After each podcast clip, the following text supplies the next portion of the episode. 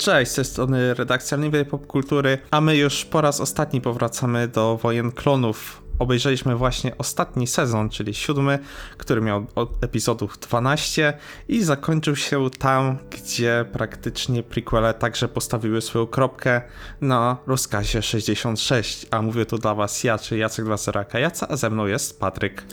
Hejka, witajcie.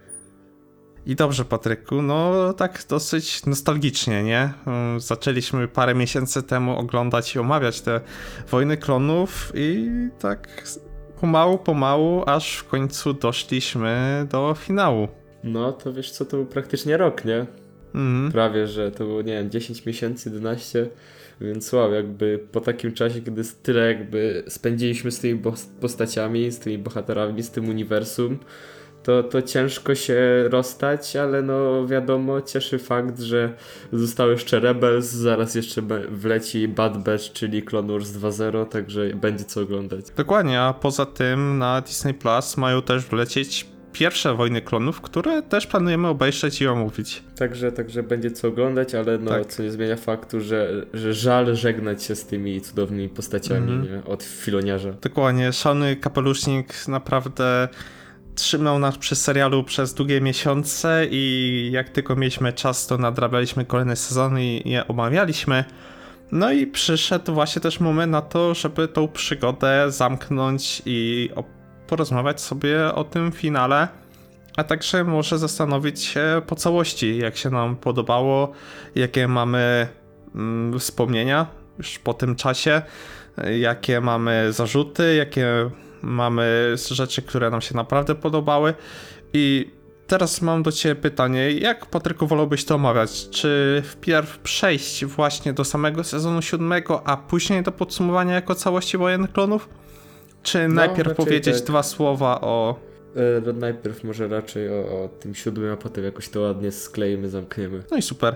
No to w takim razie nie mi trężyć tutaj więcej czasu. Przechodzimy do pierwszych, ilu tam, czterech epizodów to by trwało?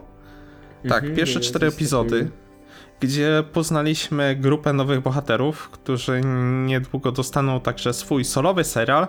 A mowa tutaj oczywiście te Bad Batch, które było naprawdę fajną przygodą Clone Warsową. No i ta grupa nowych bohaterów również przypadła nam obojku do gustu. Tutaj chyba się ze mną zgodzisz, nie? Oj tak, super, bo to było, w sensie wiesz, to była jakby taka najprostsza sztuczka snopisarska, jaką mógł po prostu sobie e, Dave wymyślić, czyli o tutaj wrzucamy no kolejne zdeformowane klony i każdy ma jedną cechę charakteru, która jakby go niesamowicie wyróżnia, nie wiesz, Wrecker, wielki silny Aka Hulk, nie, y, Hunter, taki wiesz, dowódca zespołu, praktycznie wyjęty z żywcem z filmów Rambo, nie, taki Sylvester Stallone, jeszcze z tym nożem wielkim i z tą opaską e, tech, nie, czyli ten gość właśnie o, od sprzętu, który jest mądry i wszystko wie i tak dalej. Ale no kurczę, w takim serialu, w którym ma wiesz, dosyć krótkie odcinki, nie ma za dużo czasu, żeby rozrysowywać postacie, to, to naprawdę zadziałało. Bo jeszcze wiesz, y, nie dość, że same te postacie były w porządku, takich interakcje z tymi, które już znamy, czyli właśnie z Rexem, czy pięknym tutaj Anakinem, no, no też wybit, wypadły naprawdę super. Tak, dokładnie. No, trzeba przyznać, że Dave Filoni wie, jak pisać klony, nie? I to jest moja jest jedna z najbardziej ulubionych rzeczy, jeżeli chodzi o Clone Wars, czyli właśnie e, nasi żołnierze Wielkiej Armii Republiki, którzy tak mnie sobą kupili i tu było pokazane, ile po prostu potencjału tkwiło w tym koncepcie, którego tak naprawdę, no niestety, ale powiedzmy sobie szczerze, mm, George Lucas nie potrafił wykorzystać w swoich filmach.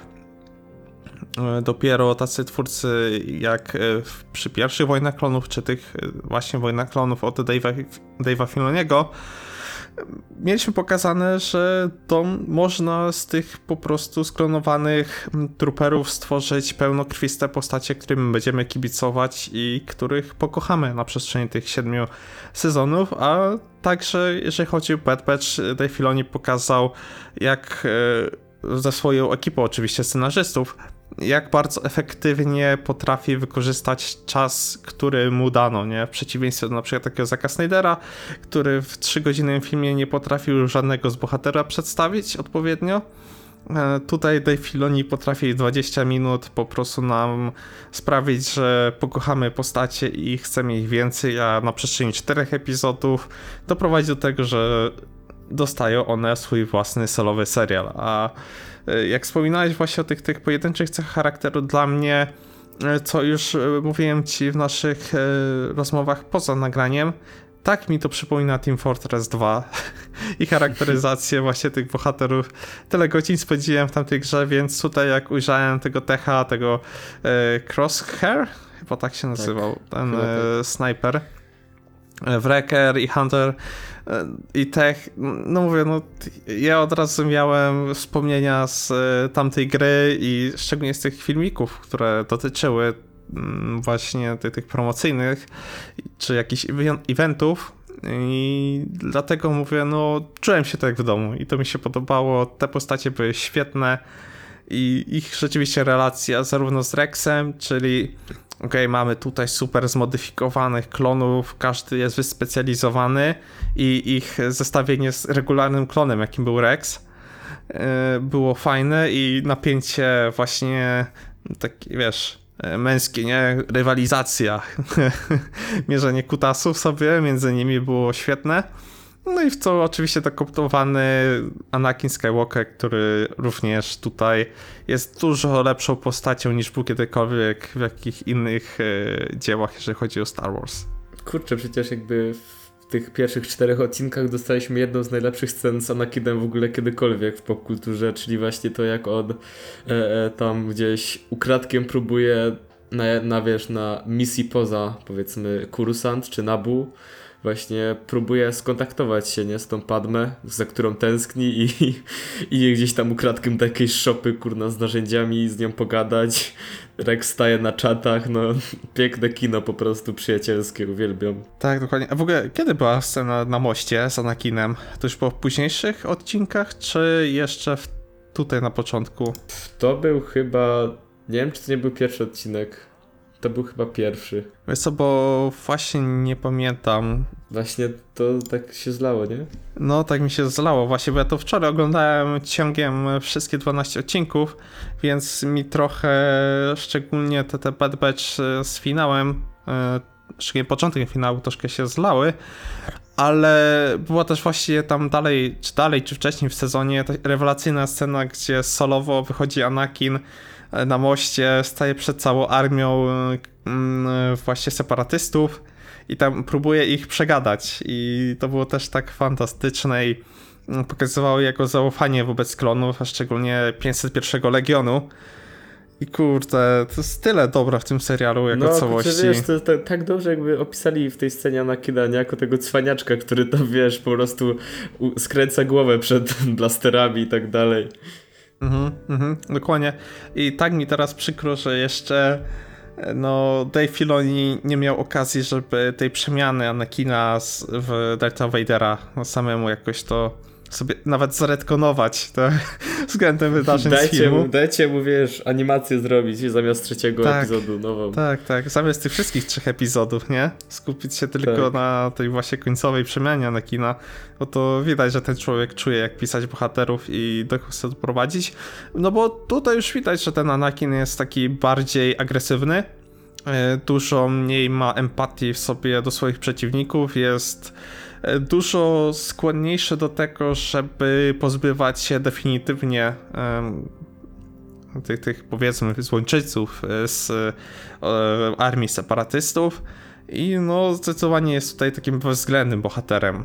Chociaż też mam jeszcze w sobie masę lusu i masę tego dowcipu, który ewidentnie odziedziczył po Kenobi. Tak, ale jak, jak przychodzi co do czego, patrz, ponowny reunion z naszą pomarańczową koleżanką, to, to jednak wchodzi w ten tryb szczeniaczka i, i Tak, Wiesz. tak, tak, mina, tak, o, cześć, cześć, Asoka, to ty może byś nie chciała tak wrócić czy coś, nie, takie oczka fajne. robi. Pa, jakie miecze mam fajne, niebieskie, zawsze chciałaś na pewno. No Tak, tak, ale patrz, o tym nawet, za nawet chwilę. twoje ulubione klony mam, nie? Tak, o, o tym za chwilę. Mm. Ale wracając No, ale- właśnie do Bad no. Batch, ogólnie był bardzo dobry ten cały wątek, gdzie okazuje się, że jeden z klonów, które zdawałoby się zmarł tragicznie w jednym z poprzednich sezonów, Jednak przeżył jest wykorzystywany przez separatystów, a właściwie Technounię, do tego, żeby być żywym komputerem. No Ale i Mhm. w ogóle jak ten, y, fajnie, że wygrzebują takie rzeczy z wcześniejszych sezonów, nie? Że, bo tak naprawdę jak to oglądaliśmy ciągiem, to mi się wydawało, że w tamtym sezonie to było bardzo takie z dupy ta jego śmierć, nie? Że o, tutaj nagle umiera, koniec, jedna scena, nie? A teraz jak na to patrzysz z szerszej perspektywy, to, to wydaje się to wszystko ładnie posklejane z sensem. I w ogóle jakby wyciąganie go, nie? Z, te, z tej technounii to było Cronenberowskie, Cronenbero, Bergowskie wręcz, nie? Mhm. To odpinanie go z tych wszystkich. Ojej. Mhm. Nie, naprawdę był to rewelacyjny wątek, nie? Jak, jak go tam uwalniają i jego e, spotkanie z Rexem, gdzie Rex Tak, widać... bo mówimy e, o Echo oczywiście, jakby, Mhm. jakby ktoś nie wiedział. Tak, oczywiście.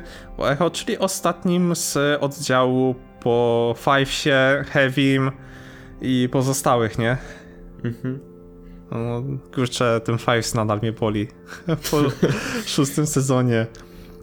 Ś- ta śmierć, jak, jak żadna inna mnie w tym serialu uderzyła, nie? I, I w ogóle to, jak wspominałeś o tym, że mm, serial odwołuje się do, do wcześniejszych wydarzeń, e, był też wątek e, w kolejnym, e, kolejnym właśnie secie epizodów, które skupiają się na innych bohaterach, gdzie również powracamy do innych wydarzeń, nie? Też, też, też się to pojawiło.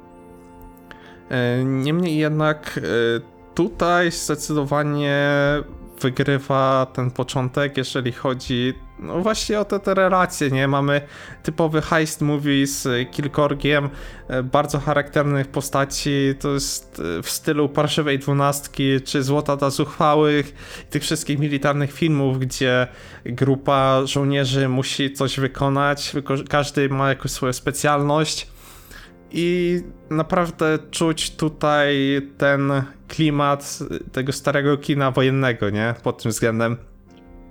Co mi się bardzo podobało, ja mam masę do tego sentymentu i no jest to wykonane naprawdę bardzo solidnie, nie? No To pomimo tego, że historia jest prosta, to ona korzysta w bardzo efektywny sposób z tej prostoty i dzięki temu dostarcza nam masę rozrywki. No dokładnie, zgadzam się totalnie. Nie ma, nie, nie, chyba nie ma co więcej dodać. Można jeszcze powiedzieć, że znowu fajnie został rozwinięty świat przedstawiony, nie? I te nowe, Mhm. e, wiesz, ludy, tubylcze, kosmici. No, Mhm. no super, nie? Mhm, No, bo się okazuje, że uniwersalny translator nie jest tak uniwersalny, jakby się nam zdawało, i niektóre rasy, no, ciężko się z nimi dogadać, tak przy pierwszym spotkaniu. Y, Ale język sitów to już wiesz, hehe, łatwo. Tak, tak, wystarczy ten, wyczyścić pamięć, nie, i tak dalej. O Jezu, teraz mi przypomniałeś, No, to było tak Nie głupie. wracajmy do tego. No, no, to, to, to było bolesne, bolesne wspomnienia. Ale, ale Filoni wyjaśnia ładnie Virgin Abramsa, także. Nie, no mówię, no to o, jeżeli, jeżeli chodzi o naprawdę przemyślenie tego i poprowadzenie w sensowny sposób tych wątków wszystkich postaci, o, o, zarówno względem historii, jak i charakterologicznym i wplecenie tego właśnie jeszcze dodatkowo w historię tego finału prequeli, gdzie tutaj już jesteśmy praktycznie na e, progu mm, Revenge of the Sith, nie? Mhm, no już wiesz, od tak, napra- tak naprawdę od szóstego sezonu cały czas to napięcie wrośnie, nie? Bo cały czas wiesz, coraz bardziej się Palpatinowi osuwa po prostu ziemia pod nogami, nie? Coraz bardziej tutaj czuć, że, że ten plan może zaraz jebnąć. I cały czas to napięcie idzie w górę. Nie, ale wracając do Palpatina, ja mam bardzo dużo szacunku do tego właśnie sezonu, że tak naprawdę w żadnym momencie, chociaż chciałbym, żeby to zrobili, jak wspomniałem wcześniej, żeby Dave Filoni zredkonował pewne rzeczy i poprawił po George Lucasie, ale tak mi się podoba, że byli na tyle odważni, iż praktycznie finał skupiał się na Asoce, nie? Że te wydarzenia, które były w filmach, to zostały w filmach, my tam prawie nie zaglądaliśmy. To jest po prostu tak jakby uzupełnienie, nie? Tamtych wydarzeń, nadanie jeszcze dodatkowego im kontekstu, No taki, taki tajny, nie? Praktycznie.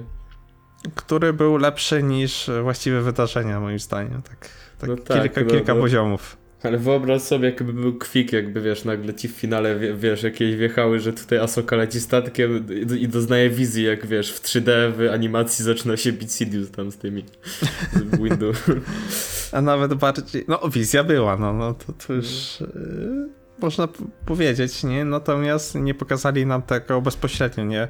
Nie Mhm. starali się być tacy kompletnie odtwórczy względem tego, co już widzieliśmy, tylko po prostu dodać nam jeszcze kolejny kontekst i pozamykać wątki tych postaci, które były istotne dla serialu, które się tu pojawiły, których zdążyliśmy pokochać i który, z którymi pożegnanie musiało po prostu tutaj się pojawić i to jest właśnie głównie e, Asoka, jest Kapitan Rex i pozostałe klony, nie? Oni tutaj pełnią tak naprawdę główną rolę i na niej się skupia większość tego finałowego sezonu. Mhm. Ale jak właśnie gadamy o Asoce, to możemy przejść do następnego arku, przy którym już nie jesteśmy tak mm, jednostronni, Mhm. bo z tego co wiem, to ty, ty chwalisz, może nie tyle chwalisz, co lubisz, a, a ja, ja, ja, ja jebie. No nie podobał mi się bardzo i, i masakra. E, wiesz co? Powiem tak, że dla mnie były te odcinki całkiem ok. Może dlatego, że zatęskniłem po Asoku, gdzie w e, sezonie szóstym jej w ogóle nie było. Jednak ten, ten, tamten sezon dał jej praktycznie odpocząć po wydarzeniach e, z sezonu piątego, nie? O ile się nie, myśl, nie mylę. No i tutaj ona powraca i ma swój wątek już o tym, jak próbuje odnaleźć się i poukładać sobie życie po zakonie Jedi, trafiając tym samym na poziom 13-13 na kursant i rozbijając się swoim złomiastym motorem przy garażu pewnych sióstr, które wciągają no, w intrygę szmuglerską i tutaj zaczyna się pewna przygoda z kryminalnym półświadkiem uniwersum Gwiezdnych Wojen. I powiem, no. powiem tak, że było dla mnie to ok. Na pewno to nie jest jedna z tych najlepszych historii, jeżeli chodzi o Clone Wars, ale pozwoliła tutaj zauważyć, jaką drogę też sezon przeszedł pod względem graficznym, bo, bo okej, jeszcze jeżeli chodzi o Bad Batch, to już wyglądało fantastycznie, ale tutaj mam wrażenie, że jeszcze podbito to, jak wygląda e, mimika postaci i w ogóle całe to jak się poruszają i charakterystyczne po prostu mecha e, mechanika, po prostu tutaj widać jak każda z postaci jest zupełnie inna pod tym względem, inaczej się porusza, ma inną mimikę, inną ekspresję, strasznie mi się to podobało e, pod tym względem. I naprawdę tutaj dzięki tym siostrom, które też prezentowały różne charaktery, można było właśnie to bardzo fajnie pokazać i to mi naprawdę przypadło do gustu tutaj. No i samo to, co wspominałem też poprzednio, czyli y, o czym ty też również mówiłeś, yy, przede wszystkim ty mówiłeś, o, o tych odwołaniach do poprzednich sezonów, gdzie okazuje się, że tutaj nawet odwołujemy się do którego? Pierwszego sezonu? Clone Wars? A nie wiem, o czym teraz mówisz, to... E, bo w pewnym momencie te siostry mówią o wydarzeniach z pościgu za chatem e, na Kurusant, który również właśnie się wiązał z tym, że Anakin i A no tak, inni- tak. A to, i- to, był, to już był, wiesz, se serial, czy to był ten film animowany przypadkiem przed serialem? Właśnie to jest y, dla mnie teraz niepewne, bo on się też pojawiał i też uciekał w e, którymś z pierwszych sezonów właśnie Clone A Wars. na Coruscant go chyba nie było, w sensie wiem, że w, na, w tym animowanym filmie, nie? Był ten e, Baby Jabba, którego tam gonili, ale... Nie, nie, był ten jeszcze ten Zirko, ten cały inny, nie, nie Baby Jabba, ale był jeszcze ten, ten drugi taki hat, który był aresztowany i przebywał na e, właśnie Kurusant w więzieniu i później uciekał. Tam pomagała, pomagała ta ekipa tych e, najemników. E, tam się bodajże chyba też pojawił pierwszy raz Cat Bane. Nie wiem, czy to nie był finał pierwszego sezonu, albo początek gdzieś Możliwe. drugiego. Nie, nie pamiętam teraz tak, wiesz, z pamięci. Mhm. E, Niemniej jednak, e, tutaj co mi się podobało, to też odwołanie do tego, jak e, Jedi na przestrzeni tych wojen klonów kompletnie się oderwali od problemów zwykłych ludzi, nie? Zwykłych mieszkańców. E, bo nasze siostry, które właśnie tutaj Asoka poznaje, e, one ucierpiały właśnie w wyniku tego pościgu, tracąc w nim rodziców, nie? I jedyne, co zaoferował im zakon, głosem jednego z Jedi, to no, moc tak chciała, nie? I to, to właśnie fajnie też podbudowuje to, jak ten zakon Jedi bardzo odszedł od ścieżki tej, którą kiedyś miał, którą się powinien, podąż- którą powinien podążać, na rzecz po prostu stania się kolejnym, kolejną formacją żołnierzy w ramach e, Imperium, tfu, Imperium, w ramach Republiki Galaktycznej. I to, jak ich zainteresowanie zwykłymi ludźmi po prostu całkowicie zmalało, gdzie właśnie tam jedna z bohaterek mówi, że słyszała opowieści, czasem nawet gdzieś tam e, widziała, jak Jedi coś tam pomagali, ale od czasu, gdy wybuchły wojny klonów, kompletnie no, zostali opuszczeni, nie? Przez e, ten zakon. Mm, W ogóle przestał się interesować zwykłymi ludźmi, szczególnie tymi na najniższych e, warstwach społecznych. I to też mnie fajnie uderzyło właśnie, że jak ten fajnie świat jest zbudowany i jak pokazuje ten konflikt, nie? Cały, który miał bardzo szerokie reperkusje wszędzie, nie? To nie tylko po prostu był ten rozkaz 66 na samym jego końcu, ale także w czasie jego trwania on miał bardzo radykalny wpływ na życie w całej galaktyce zwykłych ludzi i to, jak Jedi byli postrzegani.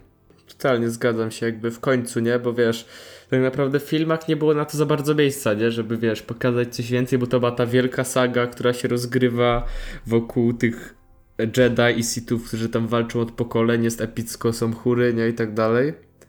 A, a teraz właśnie takie projekty jak Clone Wars są super do tego schodzenia, nie? Do tych, wiesz, takich bardziej że tak powiem, pierdołowatych e, zagadnień tego uniwersum, czyli właśnie do tych zwykłych ludzi, którzy tam próbują wiązać koniec z końcem, kiedy wiesz, w galaktyce się dzieją te wielkie rzeczy. Teraz właśnie czytam też tego e, zeszłorocznego Darta Vadera od pana e, Paka i, i też fajnie schodzimy. W sumie wracamy do tego, co Vader jakby z czego jest znany, czyli do tego płakania po tej Padme i, i szukania tych jej rzeczy, biegania po tych, wiesz, e, e, po tych spelunach na Tatooine. No i to, to jest super Star Wars, że właśnie mamy tą sagę, gdzie się, się dzieją te wielkie rzeczy, ale też na luzie możemy dostać projekty bardziej schodzące na ziemię i, i to jest super zarówno właśnie w komiksach marvelowskich, jak i w uniwersum Star Wars, także ja to zawsze uwielbiam i no, no, no po prostu dziękuję, że, że możemy też eksplorować takie elementy tego świata.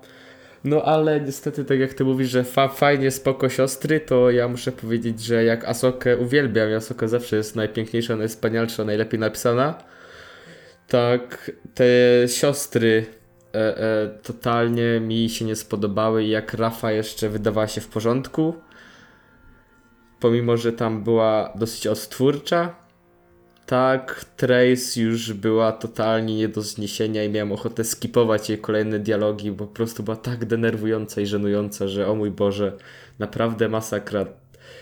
Mogę ją postawić na równi z postacią Jar Jara z Phantom Menace, E, naprawdę. to aż tak źle nie było. To, to zgadzam się, była troszkę zbyt cinna, zbyt naiwna pod tym względem. Mogli tam troszkę jej e, te mm, po prostu no, takie dialogi lepiej napisać pod tym względem, bo entuzjazm częstokroć był makabrycznie irytujący pod tym względem i w niektórych scenach było tego aż za dużo. I w pewnym momencie też miała takich parę scen, gdzie rzeczywiście troszkę było tam za dużo merysu z niej. Szczególnie tam, tam jak ich syndykat, syndykat pajków e, zamknął w więzieniu i ona tam jako jedyna jej się udało tam spierniczyć, nie? Ogólnie jakby to jest tak dramatyczne przedstawienie tego kartelu pajków i tak po prostu memiczne, nie? Że oni tam, wiesz, trzęsą połową galaktyki, a tutaj jakieś e, w sumie dwie randomowe pilotki i, i ex-Jedi ich robią jak co, nie? I, i, I to w ogóle było tak głupie, nie? I bo wiesz, one wiesz, uciekają, wracają, uciekają, znowu zostają do tego więzienia wtrącone, znowu uciekają. I, I tak to mnie męczyło, nie? Rozumiem, jakby tu by dwa odcinki czy coś, ale to się siedziało przez cztery odcinki i mój Boże. Mhm. Mhm, Nie, nie, zgadzam się, rzeczywiście było to troszkę za długie i można było ten czas przeznaczyć na jakąś inną historię. Yy, mówię, mnie kupiły te odcinki przede wszystkim pod pokazaniem tego innego wymiaru tego konfliktu i jak wpływa na tych ludzi, którzy nie są częścią tej wielkiej sagi, tego wielkiego konfliktu międzygalakty... na- który rozlał się na całą galaktykę i mamy te postaci większe niż życie, które starają się po prostu przechylić szale zwycięstwa na swoją stronę. A mamy po prostu takie bardziej przyziemną sprawę, gdzie no, dwójka dziewczyn ucierpiała jako collateral damage, stracili rodziców przez niekompetencje Jedi tak naprawdę ich niezainteresowanie losem zwyczajnych ludzi. No i od tego czasu starają się jakoś wiązać koniec z końcem, nie zawsze chwytając się takich e, robót, które można by uznać za uczciwe, ale tak, tak zgadzam się z twoimi zarzutami wobec tego, że to było za długie, Trace była troszkę zbyt dziecinna, syndykat, syndykat Pajków był troszkę zajeżdżał Grievousem z pierwszych dwóch sezonów Tak, totalnie. e, z swoją niekompetencją, ale finalnie było to ok, nie? To nie No były... taki wiesz, w porządku ark, żeby się wychillować przed tym potężnym finałem, który cię zgwałci emocjonalnie. Tak, tak, było... Ten ark się skończy na tym, że Bo-Katan razem ze swoimi przywódczymi zwraca się do Asoki z pomocą. Z prośbą o pomoc. Tak, prośbą o pomoc. E, No, taka wiesz, prośba łamana przez. e, No, jak, jak nam nie pomożesz, to wiesz, nie? No, Więc e, prośba, ale podszyta groźbą. I tym samym nasze bohaterki ruszają do e, Kenobiego i Anakina z pewnymi Właśnie informacjami na temat Nie do końca. Maula. Bo... Znaczy no tak, w sensie no najpierw wiemy, że one jakiś tam czas się bujają, nie? Po tym Mandalor. Mm, znaczy, wiemy, No że tak, coś próbują znaleźć informacje o Maulu. tak ale znaczy na wiemy, samym- że one jakiś czas tam walczą, znaczy walczą, wiesz. Że Asoka trochę uczestniczy w tym, aktywnie w tym konflikcie. Wiesz co, mi się wydawało, że po prostu one coś tam infiltrowały, tylko po prostu Mandalora, e, tam jeszcze nie było otwartego konfliktu. No tak, dopiero- tak, ale jakiś, wiesz, w jakimś stopniu już tam w tym uczestniczyła Asoka, bo wiesz, Mhm. widziałeś jakie miała mięśnie potem dojebane w tym w finale.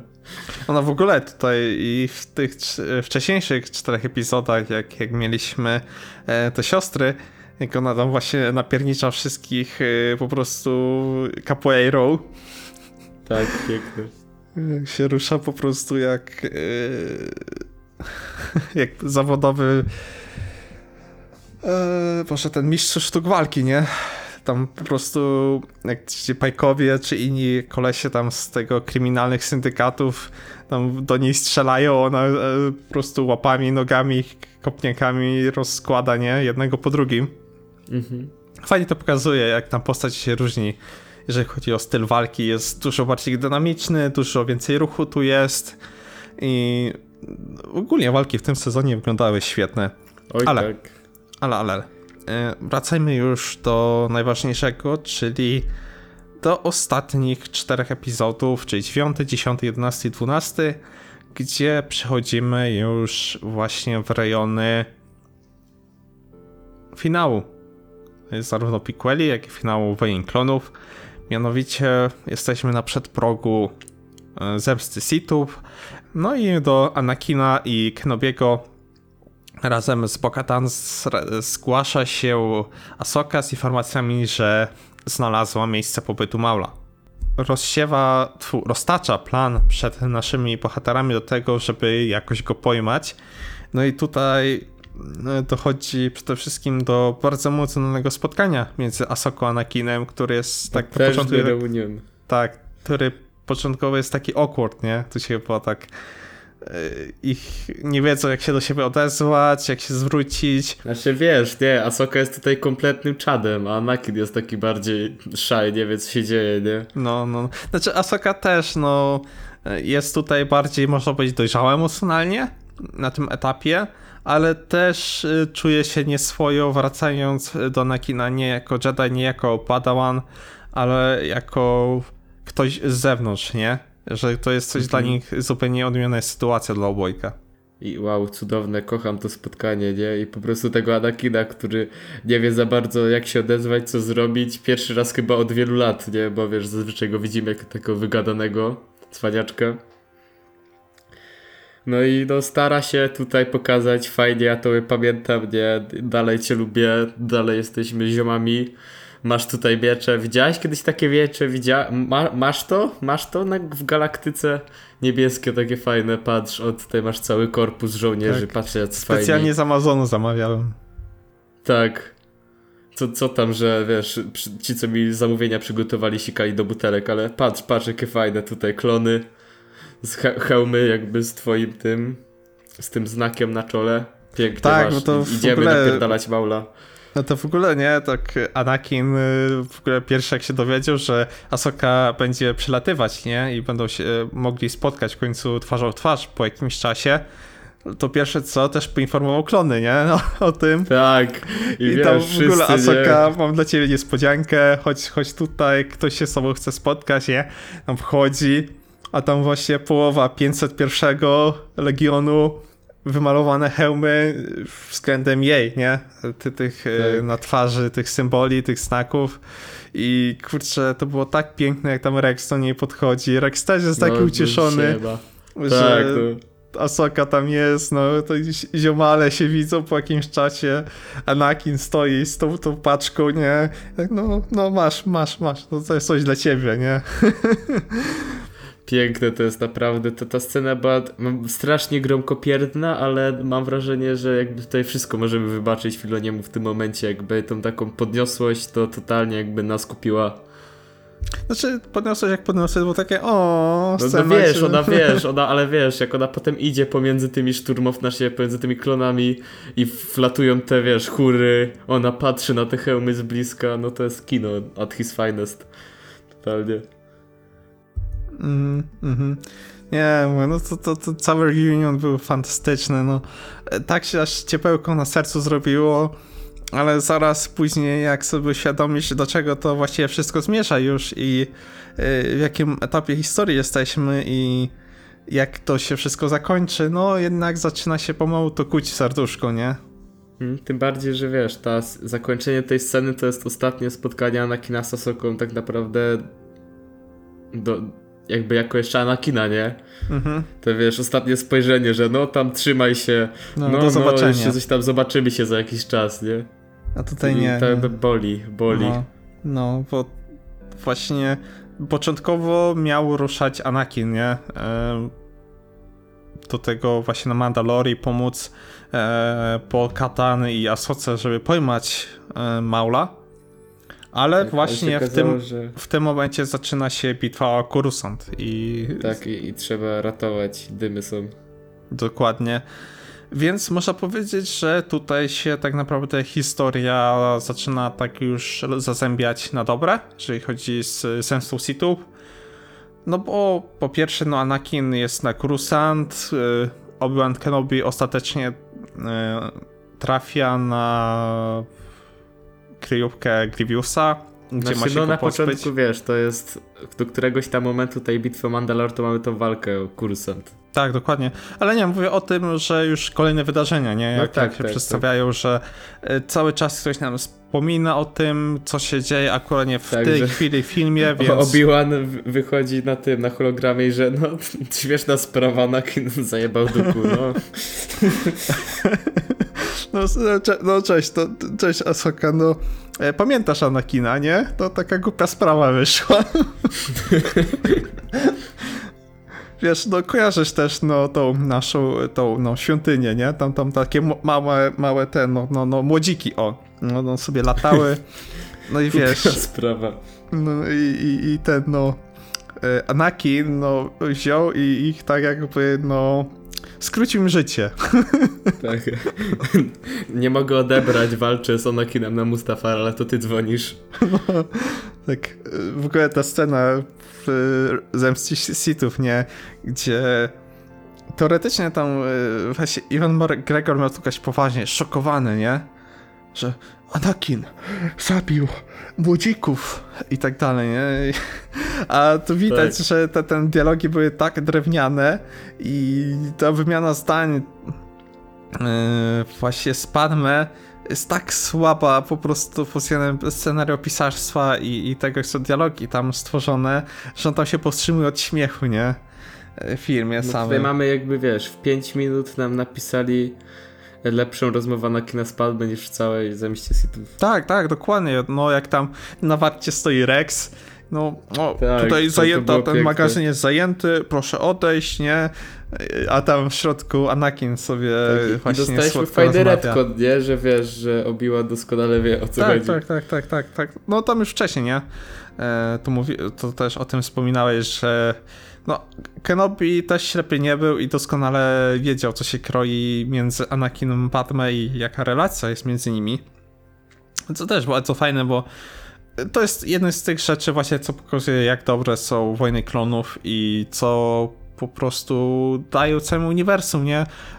starając się naprawić na tyle, ile mogli te wszystkie bzdury, które niestety pozostały po sobie George Lucas i kurczę, no tak szkoda, ile doceniam to, co chciał powiedzieć przez swoje filmy, przez właśnie te prequele, nasz, nasz ojciec całej sagi, ale jednocześnie mógł oddać to w ręce kogoś kompetentnego, jeżeli chodzi o pisanie scenariusza i reżyserowanie. Mógł być takim Kevinem Feige w tamtym okresie już i też patrzeć z tylnego fotela i tylko wskazywać, ok, ten, ten i ten wątek jest dla mnie ważny, chciałbym, żebyście go rozwinęli. Te, te, te i te punkty są kluczowe, nie? A niestety do tego nie doszło. On też się otoczył takimi ludźmi, którzy po prostu no, ze wszystkim się z nim zgadzali, no bo to, to jest wielki George Lucas, nie? Ojciec Gwiezdnych Wojen, więc jak to? Jak, jak, jak, jak możemy w ogóle się jakkolwiek mu przeciwstawić i powiedzieć, że nie, no pa- panie, panie Jerzy, no to to nie działa, nie? E, Ale to się skończyło tym, że ile? Chyba powstały jeden czy dwie tylko wersje e, scenariusza do Piqueli, jeżeli chodzi przynajmniej o Phantom Menace. Co No, tak. zaz- zazwyczaj jest kilka, nie? Zazwyczaj wiesz, to jest tak naprawdę, to wytwórnia wybiera, który chce z tych parunastu. Tak, ale nawet jeżeli to jest coś bardziej taki autorski, nie? Projekt, to pierwszy draft to jest coś, co zwykle nie widzimy, nie? Na, na, na dużym ekranie, tylko on Tak. przechodzi jeszcze przez ręce autora drugi, trzeci raz, nie? Producenci ale- też ale- swoje rzeczy dokładają, inni scenarzyści też się pojawiają, więc to zazwyczaj trwa, jest sprawdzone, czy to działa, czy, czy to ma sens, no ale no niestety przy prequ- prequelach do tego nie doszło i dostaliśmy to, co dostaliśmy. Tak. Ale na szczęście Ale, te no. podstawy były na tyle solidne, że tacy twórcy jak Dave Filoni potrafili je kreatywnie wykorzystać. Tak, ale jak mówimy o Phantom Menace, to też Maul, a jak mówimy o Maulu, to oblężenie Mandalor. I z tym wątkiem mam tak naprawdę, uwielbiam go, ale mam jeden zgrzyt, bo nie rozumiem planu Sidiousa w tym momencie. Bo jakby sezon szósty zakończył się tym, nie, że wiesz, tutaj Palpatine ma jakieś wielkie plany wobec Maula i tak dalej. Po czym jakby robi to samo, w sensie każe mu zrobić to samo, znowu zaatakować Mandalor. I to było takie, a ok. Potężny plan, Palpatine, wow. To znaczy on tam cały czas Maul był na e, Mandalore i cały czas go kontrolował przez e, Gara Saxona i tego, boże jak się nazywał, e, tego premiera Mandalore. Teraz No, sobie nie, to przy, nie nie przypomnę jego... Ale, no, ale wydawał mi się ten plan bardzo taki, nie wiem, dziwnie prosty jak na to, co Palpatine wymyślał, w sensie, wiesz... Tak, tak, ale no wiesz, że to jest odziedziczone po Lukasie, no niestety, i, i prequelach, bo jednak trzeba przyznać, że jeżeli chodzi o to, jak był rozpisany ten cały rozkaz 66 i jak się zastanowić nad tym planem Palpatina, to on już u swoich podstaw był tak dosyć chwiejny, więc e, pracowanie z nim także nie było, nie mogło być proste dla Dave'a Filoniego i dla pozostałych twórców, no bo jednak mieli te ręce związane kanonem i no nie mogli sobie pozwolić na pełną inwencję twórczą w tym temacie. Więc musieli lepić z tego, co mieli i w ramach tego, co powstało wcześniej. Więc no tutaj jest ten problem, nie? I to jest coś, od czego niestety Gwiezdne Wojny się nie, nie e, uwolnią prędko. Okej, może jednak jak rzeczywiście teraz ile cofnęli się 200 lat przed bitwą Jawin, nie? Tym- No, nawet chyba 400. no, czy jakoś tak, więc y, tutaj może być nadzieja, że troszkę będzie lepiej. Y, Ale jeżeli chodzi o to, co właśnie było w ramach prequeli, czy teraz sequeli, szczególnie tutaj patrzę na ciebie, Rise of Skywalker, no osoby, które będą chciały to pisać już po tych wydarzeniach, no będą musiały jednak pamiętać, że to było, nie? I do tego Będą trzeba się walone niezłe fikołki. I trzeba będzie właśnie wokół tego dosłownie robić fikołki, salta i skoki olimpijskie, żeby po prostu jakoś to sprytnie ominąć, czy na tyle organicznie wpleść, że pamięć o tamtej filmie nie będzie nam psuła sensu tych nowych dzieł. Tak, ale no Filoniemu się to udało i no właśnie ta bitwa o Mandalore była wybitna. Mhm. I naprawdę wow, ten wątek jest tak wspaniały od samej animacji, nie? Gdzie wiesz, mamy te badasowe sceny z Asoką, kiedy ona tam skacze po tych e, myśliwcach, nie? I, I wiesz, walczy z tymi złymi Mandalorianami. E, cudowne to jest, nie? Potem ta jej walka właśnie w tej sali z Maulem, w ogóle rozpisanie tego, jak ten Maul też w ogóle ma tą swoją manierę, charyzmę, jest taki trochę popierdolony, ale też nie do końca, nie? To jest A wiesz, takie, jemu że, wiesz, tam cały odbiło czas- po spotkaniu z Sidiousem ostatnim, nie? Już no, tak kompletnie. cały czas, wiesz, coś mówi o tym wielkim planie, nie? I tak dalej. No wow, wybitne, naprawdę mam wrażenie, to jest jeden z najlepszych wątków Star Wars kiedykolwiek, nie? Nawet licząc filmy. Mhm. No bo tak, y, Asoka dostała od Anakina y, połowę 501 Legionu i jeszcze troszkę innych sił do tego, żeby pomóc y, właśnie odbić y, Mandalore z rąk Maula, a i teraz znalazłem tego nazwisko, to jest Almek, to jest y, Prime Minister Almek i właśnie odbić z ich rąk Mandalore i też pozbawić Maula oraz jego sojuszu, tych syndykatów przestępczych, bazy operacyjnej, nie? I w tym właśnie w ramach tego Asoka, Bokatan razem z e, Clone Trooperami ruszają na Mandalore i rozpoczynają bitwę, nie? Która, jak sam Tak, I wspominałeś, też jest wybitnie rozpisana. tak, że która właśnie jest bardzo efektowna, bardzo y, pokazuje świetnie jak Dave Filoni i jego ekipa czują właśnie konflikty zbrojne.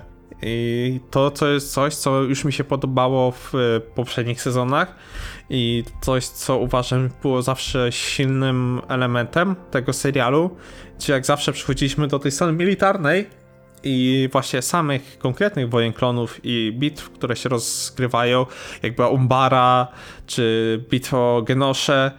Kurczę, przecież to, to było o, Genesis, przepraszam, nie Genosha to jest nie, nie to uniwersum. Eee, więc y, każdy z tych wątków naprawdę był przedstawiony fantastycznie i te pojedynki właśnie dwóch armii, całe te bitwy zawsze wyglądały efektownie, zawsze były klarowne i mi się podobało jak to było zrealizowane, nie? Tutaj czuć tą skalę e, właśnie ty- tych wszystkich konstrukcji, tych walk. Jeszcze to jest świetnie, że to jest poprowadzone w całym w ogóle powietrzu, na ziemi, mamy machiny kroczące, więc te wszystkie elementy naprawdę robiły wrażenie, no bez dwóch zdań. No i później wisienka na torcie, czyli pojedynek Maula z Osoką był absolutnie no petarda. To jest jeden z najlepszych pojedynków na miecze świetlne kiedykolwiek dostarczyły nam Gwiezdne Wojny. Oj, tak w ogóle jakby wiesz, kadrowanie tego, nie? Ta reżyseria to jest tak wybitne, kiedy wiesz, oni tam stają naprzeciwko siebie, zaczyna ta grać muzyka, John Williams na pełnej wjeżdża, tam wiesz, jakiś strzał leci gdzieś tam, ta szyba się rozpryskuje wielka. No, no kino, kino. Mhm, no i później przejścia, zarówno od y, tej sali tronowej, później na tym, y, na tej konstrukcji całej, nie? Gdzie walczą, y, cały czas y, zmienia się lokacja, położenie bohaterów, Maul znów przegrywa, mając high ground. Jakoś, jakoś mu to nie nie. służy.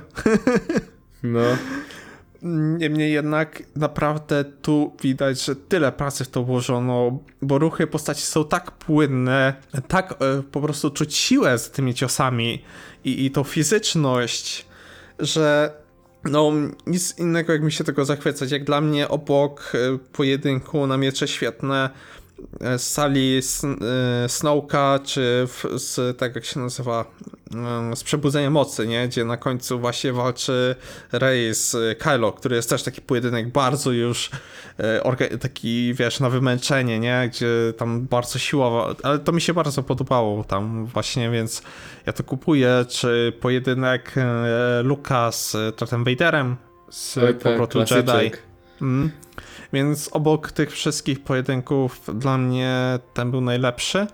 I zdecydowanie to jest to, jak powinny wyglądać pojedynki na miecze świetne w e, ramach tych, tych prequeli, nie? tych czasów prequeli, gdzie jeżeli chodzi o same filmy, to niestety to było tam aż do przesady. Tam według mnie było aż za dużo choreografii, nie? E, Że No, te wszystkie fikołki, nie? no, a tutaj no tam bardziej to wyglądało, że te fikołki były robione po to, żeby wyglądać efektywnie, nie? Tak, tak naprawdę najlepsze walki w prequelach to są te z udziałem e, Duku, bo jakby O nie, o E, Boże, nie, nie, nie, nie, nie. on Walka nie mógł... Duku, jeżeli chodzi... One są najlepsze, bo nie mógł... Jak się nazywał ten aktor, kurczę? Wypadł. e, Christopher Lee. Tak, no bo Christopher Lee nie mógł robić fikołku, więc Ale próbowali, to był nie? ten plus. Wiesz, ale absolutnie były paskudnie nakręcone tam te No pojedynki. tak. Jak... Jeszcze fajna była może, wiesz, Anakin Obi-Wan. No. Ale te, ona była znowu za długa i też za dużo było tego E, właśnie... fajne kino. Jak e, w ogóle tam później skakują na te platformy i lecą na, ty, na tym No, ale lawy. High Grandzik był wykorzystany. Tak. Nie, nie lubię pojedynków e, z prequeli. One się No, wydają mi średnie. puste i bardzo takie mało pojedynkowe. Nie czuć Wiesz, tam właśnie taka sztuka tego... dla sztuki, nie? No, e, bardziej przypomina to taniec, a, aż za bardzo przypomina taniec, nie? Niż po prostu pojedynek na śmierć i życie.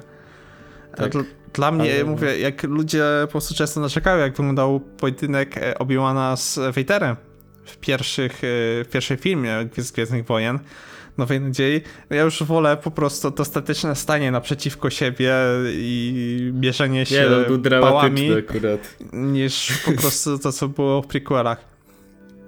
E, To znaczy, No, ale- zgadzam się, że dzisiaj będzie byłoby troszkę lepiej zrealizowane, ale dużo bardziej mi się podoba właśnie taki stand-off między nimi niż po prostu jak... y, pamiętam, że jest taki filmik fanowski, nie? Gdzie ulepszyli tą walkę, gdzie tam Obi-Wan się kręci, nie? Gdzieś tam lata, nie wiadomo co Tak. robi. I to akurat nie całkowicie mi zabiera z całej poetyki tamtej sceny i z całej narracyjnej wagi, nie? Gdzie chodzi o to, że właśnie Obi-Wan nie musi tam podnosić swojego miecza i, i walczyć, żeby po prostu wygrać z Vaderem. I to było znakomite. No i nie mamy też tutaj kręcącego się w pączku Sidiousa, nie? Tak, ale był. W Tak, wcześniejszym był w poprzednim był. sezonie. W poprzednim sezonie kręcił pączki. Tak, także tak wszystko zostaje w rodzinie, ale no, zgadzam się, ta walka była wybitna. No i co, no tak naprawdę możemy tylko dziękować za, za, za tak cudowne starcie, bo wiesz, też nie dość, że one jakby wyglądały cudownie, też miały jakby wielką wagę emocjonalną i to było super. Mhm, mhm. Dokładnie, no. I no co, Maul zostaje pojmany i jest transportowany na Kurusan, żeby tam stanąć przed sądem wojennym. Ale w międzyczasie w podróży dzieje się pewna rzecz. Dymy, dymy się Dymy. dzieją, rozkaz, I- rozkaz 6 plus 6, tak zwany. Tak. I to było absolutnie poprowadzone po mistrzowsku. Od momentu zakończenia walk na Mandalorze aż do finału to były jedne z najlepszych rzeczy, jakie Gwiezdne Wojny nam kiedykolwiek dostarczyły. I to bezapelacyjnie. Po prostu cały ten klimat, gdzie już mamy praktycznie odliczanie, nie? Do tego wydarzenia, do Order 66 gdzie wchodzi muzyka, która jest wyjęta z pierwszego Blade Runnera praktycznie, nie? Tam Vangelis gdzieś się kręci i ten soundtrack stworzył. mamy te ambienty właśnie takie industrialne i czujemy to, to rosnące napięcie, gdzie niby teoretycznie mamy chwalebną, chwalebne sceny po zwycięstwie w, wojnie o Mandalor, w tej całej bitwie, gdzie właśnie ci wszyscy zwolennicy Maula zostali pojmani, Maul został pojmany i uwięziony, już lecą na statku Republiki do Coruscant i nagle dostaje Asoka wizji. Nie tylko Asoka Maul, wszyscy po prostu użytkownicy mocy odczuwają, że coś się wydarzyło. Jest, i, tak, że... I w ogóle to... Ten został zachwiany balans mocy, no. Tak, i to jak w ogóle dostajemy głosy, zarówno e, Christina, e, Boże, jak się on nazywał, Haydena Christensen. Haydena, tfu, Haydena Christensena i pozostałych, nie? Ayana Mac, e, McDermida i innych bohaterów, także się pojawia głos Samuela. Jacksona samego. Piękne. No więc y, byli użyci po prostu wszyscy bohaterowie, którzy odgrywali swoje role w filmie i ich głosy zostały tutaj przeniesione. To jest też e, fajny hołd. Nawet jeżeli nie lubię tego filmu, to jako hołd po prostu dla samych Gwiezdnych Wojen był absolutnie fantastyczny, że tego użyto. Cały ten moment, gdzie właśnie mamy to zaburzenie mocy. Uff, ale to jest kurde naprawdę mocarna scena i jak się zaczyna, gdzie klony za, przygotowują się do realizacji swojego planu, gdzie Asoka ze wszystkich sił, ze wszystkich swoich umiejętności, po prostu kochając jak braci te klony, robi wszystko, żeby ich nie zabić z własnej ręki, nie? Stara się tylko bronić siebie przed y, strzałami z blastera i jedynie to, jedynie się osłania, nie? I stara się uciekać. Tak, tak. I tam biedny Rex. emocjonalna scena, nie? Z tym Rexem. Rex, któremu się ręce trzęsą, że na początek jeszcze stara się bronić przed y, właśnie uruchomieniem tej procedury. Łzy mu lecą po policzkach. I też tam serce się kraje, jak patrzę na niego, nie? Jak tam się przygotowuje do strzelania. I tutaj tylko wypowiada słowa, że Fives, nie? Pamiętaj, sprawdźcie Fivesa, nie? I daje tę nadzieję właśnie Asoce do tego, że przynajmniej jego, nie? Uratować i yy, wyciąć ten inhibitor chip. To jest też cały wątek świetny właśnie, jak Asoka robi wszystko, żeby Rexa uratować, że ta przyjaźń między nimi, nie? Ta relacja jest tak, i, I piękna. wiesz, jeszcze po drodze uwalniany jest też Maul, który ma zrobić. Tak, tak, to mi się też podoba, nie? Ma, masz jedną robotę, masz robić chaos, nie? Tak, i to Tutaj jest fajne, nie? że dopiero. wiesz, bo równie dobrze mógł tutaj, wiesz, Filoni pójść takim prostym tropem oklepanym, że oni, wiesz, nagle muszą się steam-upować, żeby Mhm. uciec z tego razem, a tu nie, Asoka, nie, nie lubię cię, dalej jesteś zły Sitem, Tak, to no tylko robić, ro, robić rzeczy. No, masz po prostu chaos zrobić, dymy i dać nam czas na przygotowanie jakiegoś planu. No i poniekąd to się udaje. Nie bez problemu, bo Asoka i w ogóle Rex jak tam uciekają, bo Ososa oczywiście udaje się wyciąć ten cały inhibitor chip z głowy Rexa i przywrócić mu po prostu wolną wolę ale cała ta walka właśnie z tymi klonami, jak tam Asoka robi wszystko, żeby ich nie pozabijać, żeby po prostu ich tylko obezwładniać w razie czego, albo się tylko bronić i uciekać przed nimi, jak, jak już po prostu na końcu już tak siły zaczynają opuszczać, nie? Że nieustannie mamy po prostu z nimi walkę, z tymi klonami. Te klony nieustannie za naszymi bohaterami podążają, a taka właśnie obrona, gdzie starasz się nie zabić przeciwnika, nie?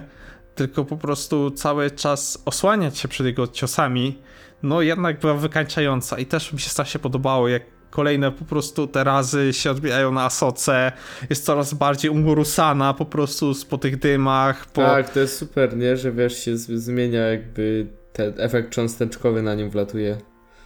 no, jest coraz brudniejsza, coraz bardziej poszarpany ma strój, y, ma coraz więcej ran na sobie, traci tam już siły, już tak w ostatniej chwili po prostu Rexowi udaje się przechwycić jeden z ostatnich bombowców i razem uciekają, a statek Republiki rozbija się z resztkami 501 Legionu na jednym z księżycy. gdzie Asoka i Rex chowają swoich poległych towarzyszy w katastrofie i no jest tutaj finał, nie? Żegnają się oni z, poległymi, na koniec jeszcze widzimy Vadera, czy Anakina już w tym swoim czarnym stroju, który odnajduje porzucony miecz Asoki, który jeszcze niedawno widzieliśmy jak jej go wręcza, nie? Jako prezent. No kurczę, na zakończenie mamy tyle cudownych scen, jak było te ujęcie, kiedy Asoka stoi w tym takim płaszczu, powiedzmy, przed tymi palami, na które są nabite właśnie hełmy żołnierzy. Jest tak cudowne i, i tak ładne, że Mm. wow, jak kiedyś będzie jak w jakiejś ładnej rozdzielczości gdzieś, to sobie normalnie obraz z nim walnę, powieszę Mhm. na ścianie. Naprawdę, jest tak cudowne. Nie, i w ogóle to jak y, też zdejmuje w pewnym momencie y, właśnie hełm Rexowi, nie? Który można powiedzieć traktuje go jak maskę, która ma ukryć jego emocje. I pod nią w ogóle tam Rex też łzy mu się leją, że no musi swoją broń wycelować w braci, nie? Tych pozostałe klony i widać jakie mu to cierpienie na niego sprowadza i tak samo jest z Asoką, nie?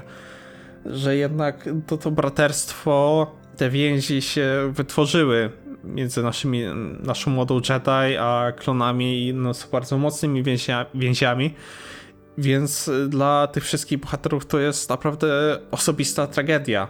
To nie są już po prostu nieme drony z filmów, które nie miały w ogóle żadnego charakteru i o których nie wiedzieliśmy tak naprawdę nic to są bohaterowie z krwi i kości, którzy zostali przeciw, przeciwstawieni sobie, nie? I, I to jest naprawdę sytuacja dramatyczna dla, dla tych postaci. Dla widza, który rzeczywiście spędził te długie, długie godziny, te 7 sezonów z tymi bohaterami, to jest naprawdę coś, co tam w serduszku kuje. No, chyba się ze mną tutaj zgodzisz. Totalnie zgadzam się. Piękny to był serial i piękne to było zakończenie, bo w sumie Filoni nie dość, że ładnie, emocjonalnie to zakończył, to jeszcze dał fanom, wiesz, takie fajne smaczki, właśnie typu ten Vader stojący z niebieskim mieczem. No, no dobrze.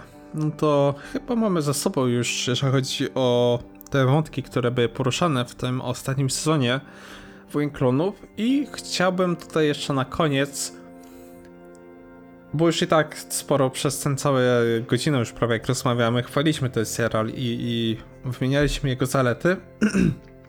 Ale chciałem jeszcze właśnie taki segment y, poświęcić właśnie typowo właśnie temu zagadnieniowi, nie? Co nam się podobało tak w ostatecznym rozrachunku, co może nie grało, czym jesteśmy zachwyceni i y, co też wniósł do samego uniwersum, nie? Co, co wniosły te wojny klonów i jak dały też przepustkę y, Filoniemu do tego, żeby teraz odpowiadać no, w dużo szerszej perspektywie, jeżeli chodzi o LucasArts i te ich właśnie franczyzę Star Warsową, Gwiezdne Wojenne. No, no i dobrze, Patryku, to daję ci tutaj głos. Proszę się Kurczę, co mogę uzewnętrznij. powiedzieć? Tak. E, Clone Warsy to jest zdecydowanie jeden z najlepszych serialów, jakie widziałem kiedykolwiek w moim długim 17-letnim życiu, już prawie 18-letnim. No i to jest jeden z niewielu seriali, które tak naprawdę z sezonu na sezon są coraz lepsze aż do wielkiego finału. No to, co po prostu zrobił Filoni z całym uniwersum, nadał e, tym w sumie dosyć płaskim po filmach postaciom niesłychaną głębię, nie? Każdego klona, którego po prostu w filmach traktowaliśmy jako tło i tak naprawdę, tak naprawdę nie wiedzieliśmy za nich, o nich za dużo, to właśnie dodał jakiś charakter i do tego sam stworzył postacie, które w mojej opinii są w ogóle jednymi z najlepszych w uniwersum, bo chociażby, nie wiem, Rex jest wybitny w filmach, go nigdzie nie było. Ahsoka to jest moim zdaniem w ogóle najlepsza postać w Gwiezdnych Wojnach, jaką kiedykolwiek dostaliśmy i to właśnie ona, wiecie, y, zadebiutowała na, rama, na łamach y, Clone Wars. Więc to, co jakby oddał Filoni uniwersum, nie? To jak się bawił tymi motywami, że na początku w jednym z pierwszych sezonów mamy, wiesz, jakąś zabawę w Godzilla z, tym, z tą bestią Zilo i tak dalej. No tyle planet jakie dodał, nie? Tyle raz. Asajj Ventress, która już tam u Tarkowskiego gdzieś y, zadebiutowała, ale, ale tutaj została fajnie rozwinięta i ma te miejsce w swoim uniwersum. Quinlan Voss, no mógłbym tak wymieniać, ile tych postaci po prostu wybitnych e, kapelusznik rozwinął. No, no i co mogę powiedzieć? Cieszę się, że mogłem przez ostatni prawie rok śledzić właśnie wydarzenia z tego serialu. Była to super podróż, nie dość, że właśnie z tymi postaciami, z tym serialem, to jeszcze taka, kurczę, moja wewnętrzna, kiedy tak naprawdę zaczynałem oglądać ten serial za Bachora, mając te 7 lat i, i leciał gdzieś tam po Cartoon Network się oglądało i teraz do tego wrócić i, i sobie to wszystko przypomnieć i obejrzeć ten ostatni sezon, kiedy ta Soka ze mną też w jakimś stopniu dorastała na przestrzeni kolejnych sezonów, tak tutaj wrócić do zwieńczenia jej wątku, będąc samemu już dosyć jakby ukształtowaną osobą jest wybitne. No i co mogę powiedzieć, więcej takich animacji, mam nadzieję, że Bad Batch będzie równie dobre. No, i- no i co, no piękny serial, cudowne kino. No nie pozostaje mi nic innego, jak się z tobą tutaj zgodzić, bo dla mnie, to jak mówiłem na naszych wcześniejszych podcastach, tak naprawdę to było pierwsze spotkanie z e, Wojnami Klonów e, właśnie w tymi trójwymiarowymi. I pierwszy raz obejrzałem je w całości, więc dla mnie no, nie był taki nostalgic trip, ale coś nowego, co odkrywałem, więc tym bardziej czuję, że na przykład te pierwsze sezony jeszcze nie były skierowane do mo- demografii, w której obecnie się znaj- znajduje. Więc moje problemy głównie często stanowiły te odcinki, które były skierowane właśnie do najmłodszych, nie? Y, Gdzie było dużo więcej tego slapsticku, były dużo bardziej cinne i one właśnie sprawiały mi masę problemów. Nie zawsze mi się to podobało, nie zawsze były to dobre odcinki, szczególnie właśnie postać Jar Jara, który przewijał się przez cały serial i z każdym sezonem dostawał y, gdzieś tam jakiś swój segment. Na szczęście w tym ostatnim już nie. No ale niestety on bardzo mi przeszkadzał. To nadal nie jest dobra postać, nadal jest upierdliwa, ale nie tylko on, bo na przykład jak chyba w poprzednim sezonie mieliśmy te, ten fragment z tymi y, dronami, nie? E, Droidami, który był bardzo słaby. Więc to niestety się powtarzało, ale jeżeli chodzi o tą już stronę, gdzie wchodzimy w te prawidłowe wojny klonów, czyli cały ten konflikt, że poznajemy właśnie te wszystkich Jedi, te wszystkie klony, gdzie widzimy jak rozwija się Asoka, która jest zupełnie teraz inną postacią w tym ostatnim sezonie, a zupełnie inną była na początku, jaką drogę przeszła, czego się nauczyła, jak dojrzała, nie? To jest tak satysfakcjonująco pokazane, tu jest tyle dobra, tyle charakteru, tyle postaci, tyle tego gwiezdowionego fanu i nawet ten serial nie stara się zawsze traktować siebie na poważnie, jest dużo humoru, yy, dużo takich quippy dialogów, które też bardzo fajnie się sprawdzają. No to są po prostu cholerne Gwiezdne Wojny, nie? Takie Gwiezdne Wojny, chcę oglądać, jakie uważam, że powinny powstawać i jakie chcę, żeby mi coraz częściej i zawsze takie dostarczał właśnie Lucasfilm, bo to jest naprawdę jakościowa produkcja, nie? Nawet jeżeli te pierwsze sezony się troszkę postarzały pod względem technicznym, to rzecz, zdecydowanie to, co sam mówiłeś, z każdym kolejną, z każdą kolejną słoną ten poziom rósł. Nie tylko pod względem scenariuszowym, ale także i pod względem technicznym. Jak y, zaczynaliśmy od naprawdę sztywnej animacji, aż do tego pojedynku Maula z y, Asoką, to to jest po prostu niesamowity przeskok. I tutaj naprawdę trzeba oddać wszystko autorom tego, że tyle serca w to włożyli, tyle pracy, tyle po prostu świetnych pomysłów, które tutaj zrealizowano. Ja jestem absolutnie zachwycony. Też zgadzam się, że to jeden z lepszych seriali, jakie kiedykolwiek zdarzyło mi się oglądać i y, naprawdę polecam każdemu fanowi Gwiezdnych Wojen. To jest absolutnie pozycja obowiązkowa. Ja wiem, że to jest 7 sezonów, że to jest dosyć no, dosyć długi serial, nawet jeżeli odcinki trwają te po 20 minut, to jednak chwilę trzeba mu poświęcić.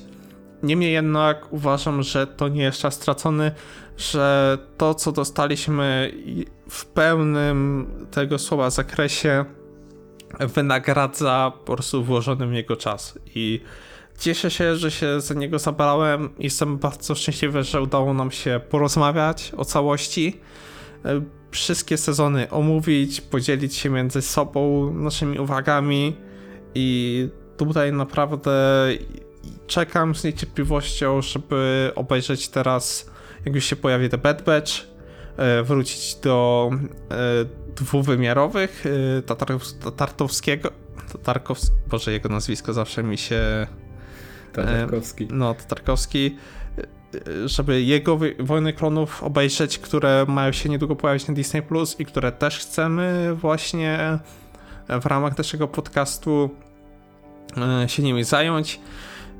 I mówię, no, są Rebels, będzie Bad Batch, jest naprawdę tyle jeszcze dobra, że no, cieszę się, że to, za to się zabrałem. Jestem naprawdę zadowolony. Smutno mi trochę, że to już się zakończyło, jeżeli chodzi przynajmniej o przygody tutaj, tych bohaterów i ciężko się żegnać właśnie z naszymi klonami. Z bardzo ciężkim sercem mi się to robi. I ogólnie rzecz biorąc, no, świetna rzecz. Świetna, świetna, świetna, jeszcze raz świetna i koniecznie się za to zabierzcie. Jeżeli nie macie jeszcze dostępu do Disney Plus, to poczekajcie, albo jeżeli, jeżeli macie jakieś inne dojścia do tego, jak obejrzeć całość, to koniecznie sięgajcie, bo no, szkoda, żeby y, e, pomijać tak dobrą rzecz Gwiezdnowojenną, bo to jest naprawdę jedna z najlepszych rzeczy, jakie Gwiezdne Wojny nam kiedykolwiek dostarczyły. Tak, amen. No. I chyba tym samym przejdziemy do końca, chyba że jeszcze coś Patryk masz do dodania. Nie wiem, to ja mogę tylko na koniec jeszcze podziękować naszym widzom, którzy wytrwali, bardziej słuchaczom w sumie też. No bo ile to było? No prawie jak już parę razy mówiłem, prawie rok, nie? Więc jeśli, więc Mhm. jeśli mm, śledziliście w miarę na bieżąco te nasze omówienia Clone Wars, to możecie no, się pochwalić w komentarzu.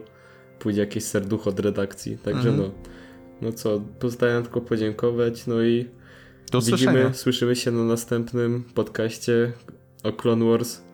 Bad Batch będzie, oglądane, także no trzymajcie się, do usłyszenia, stay health and niech moc będzie z wami. No, dokładnie. Do usłyszenia do następnego razu i także ode mnie. Nie, moc będzie z wami.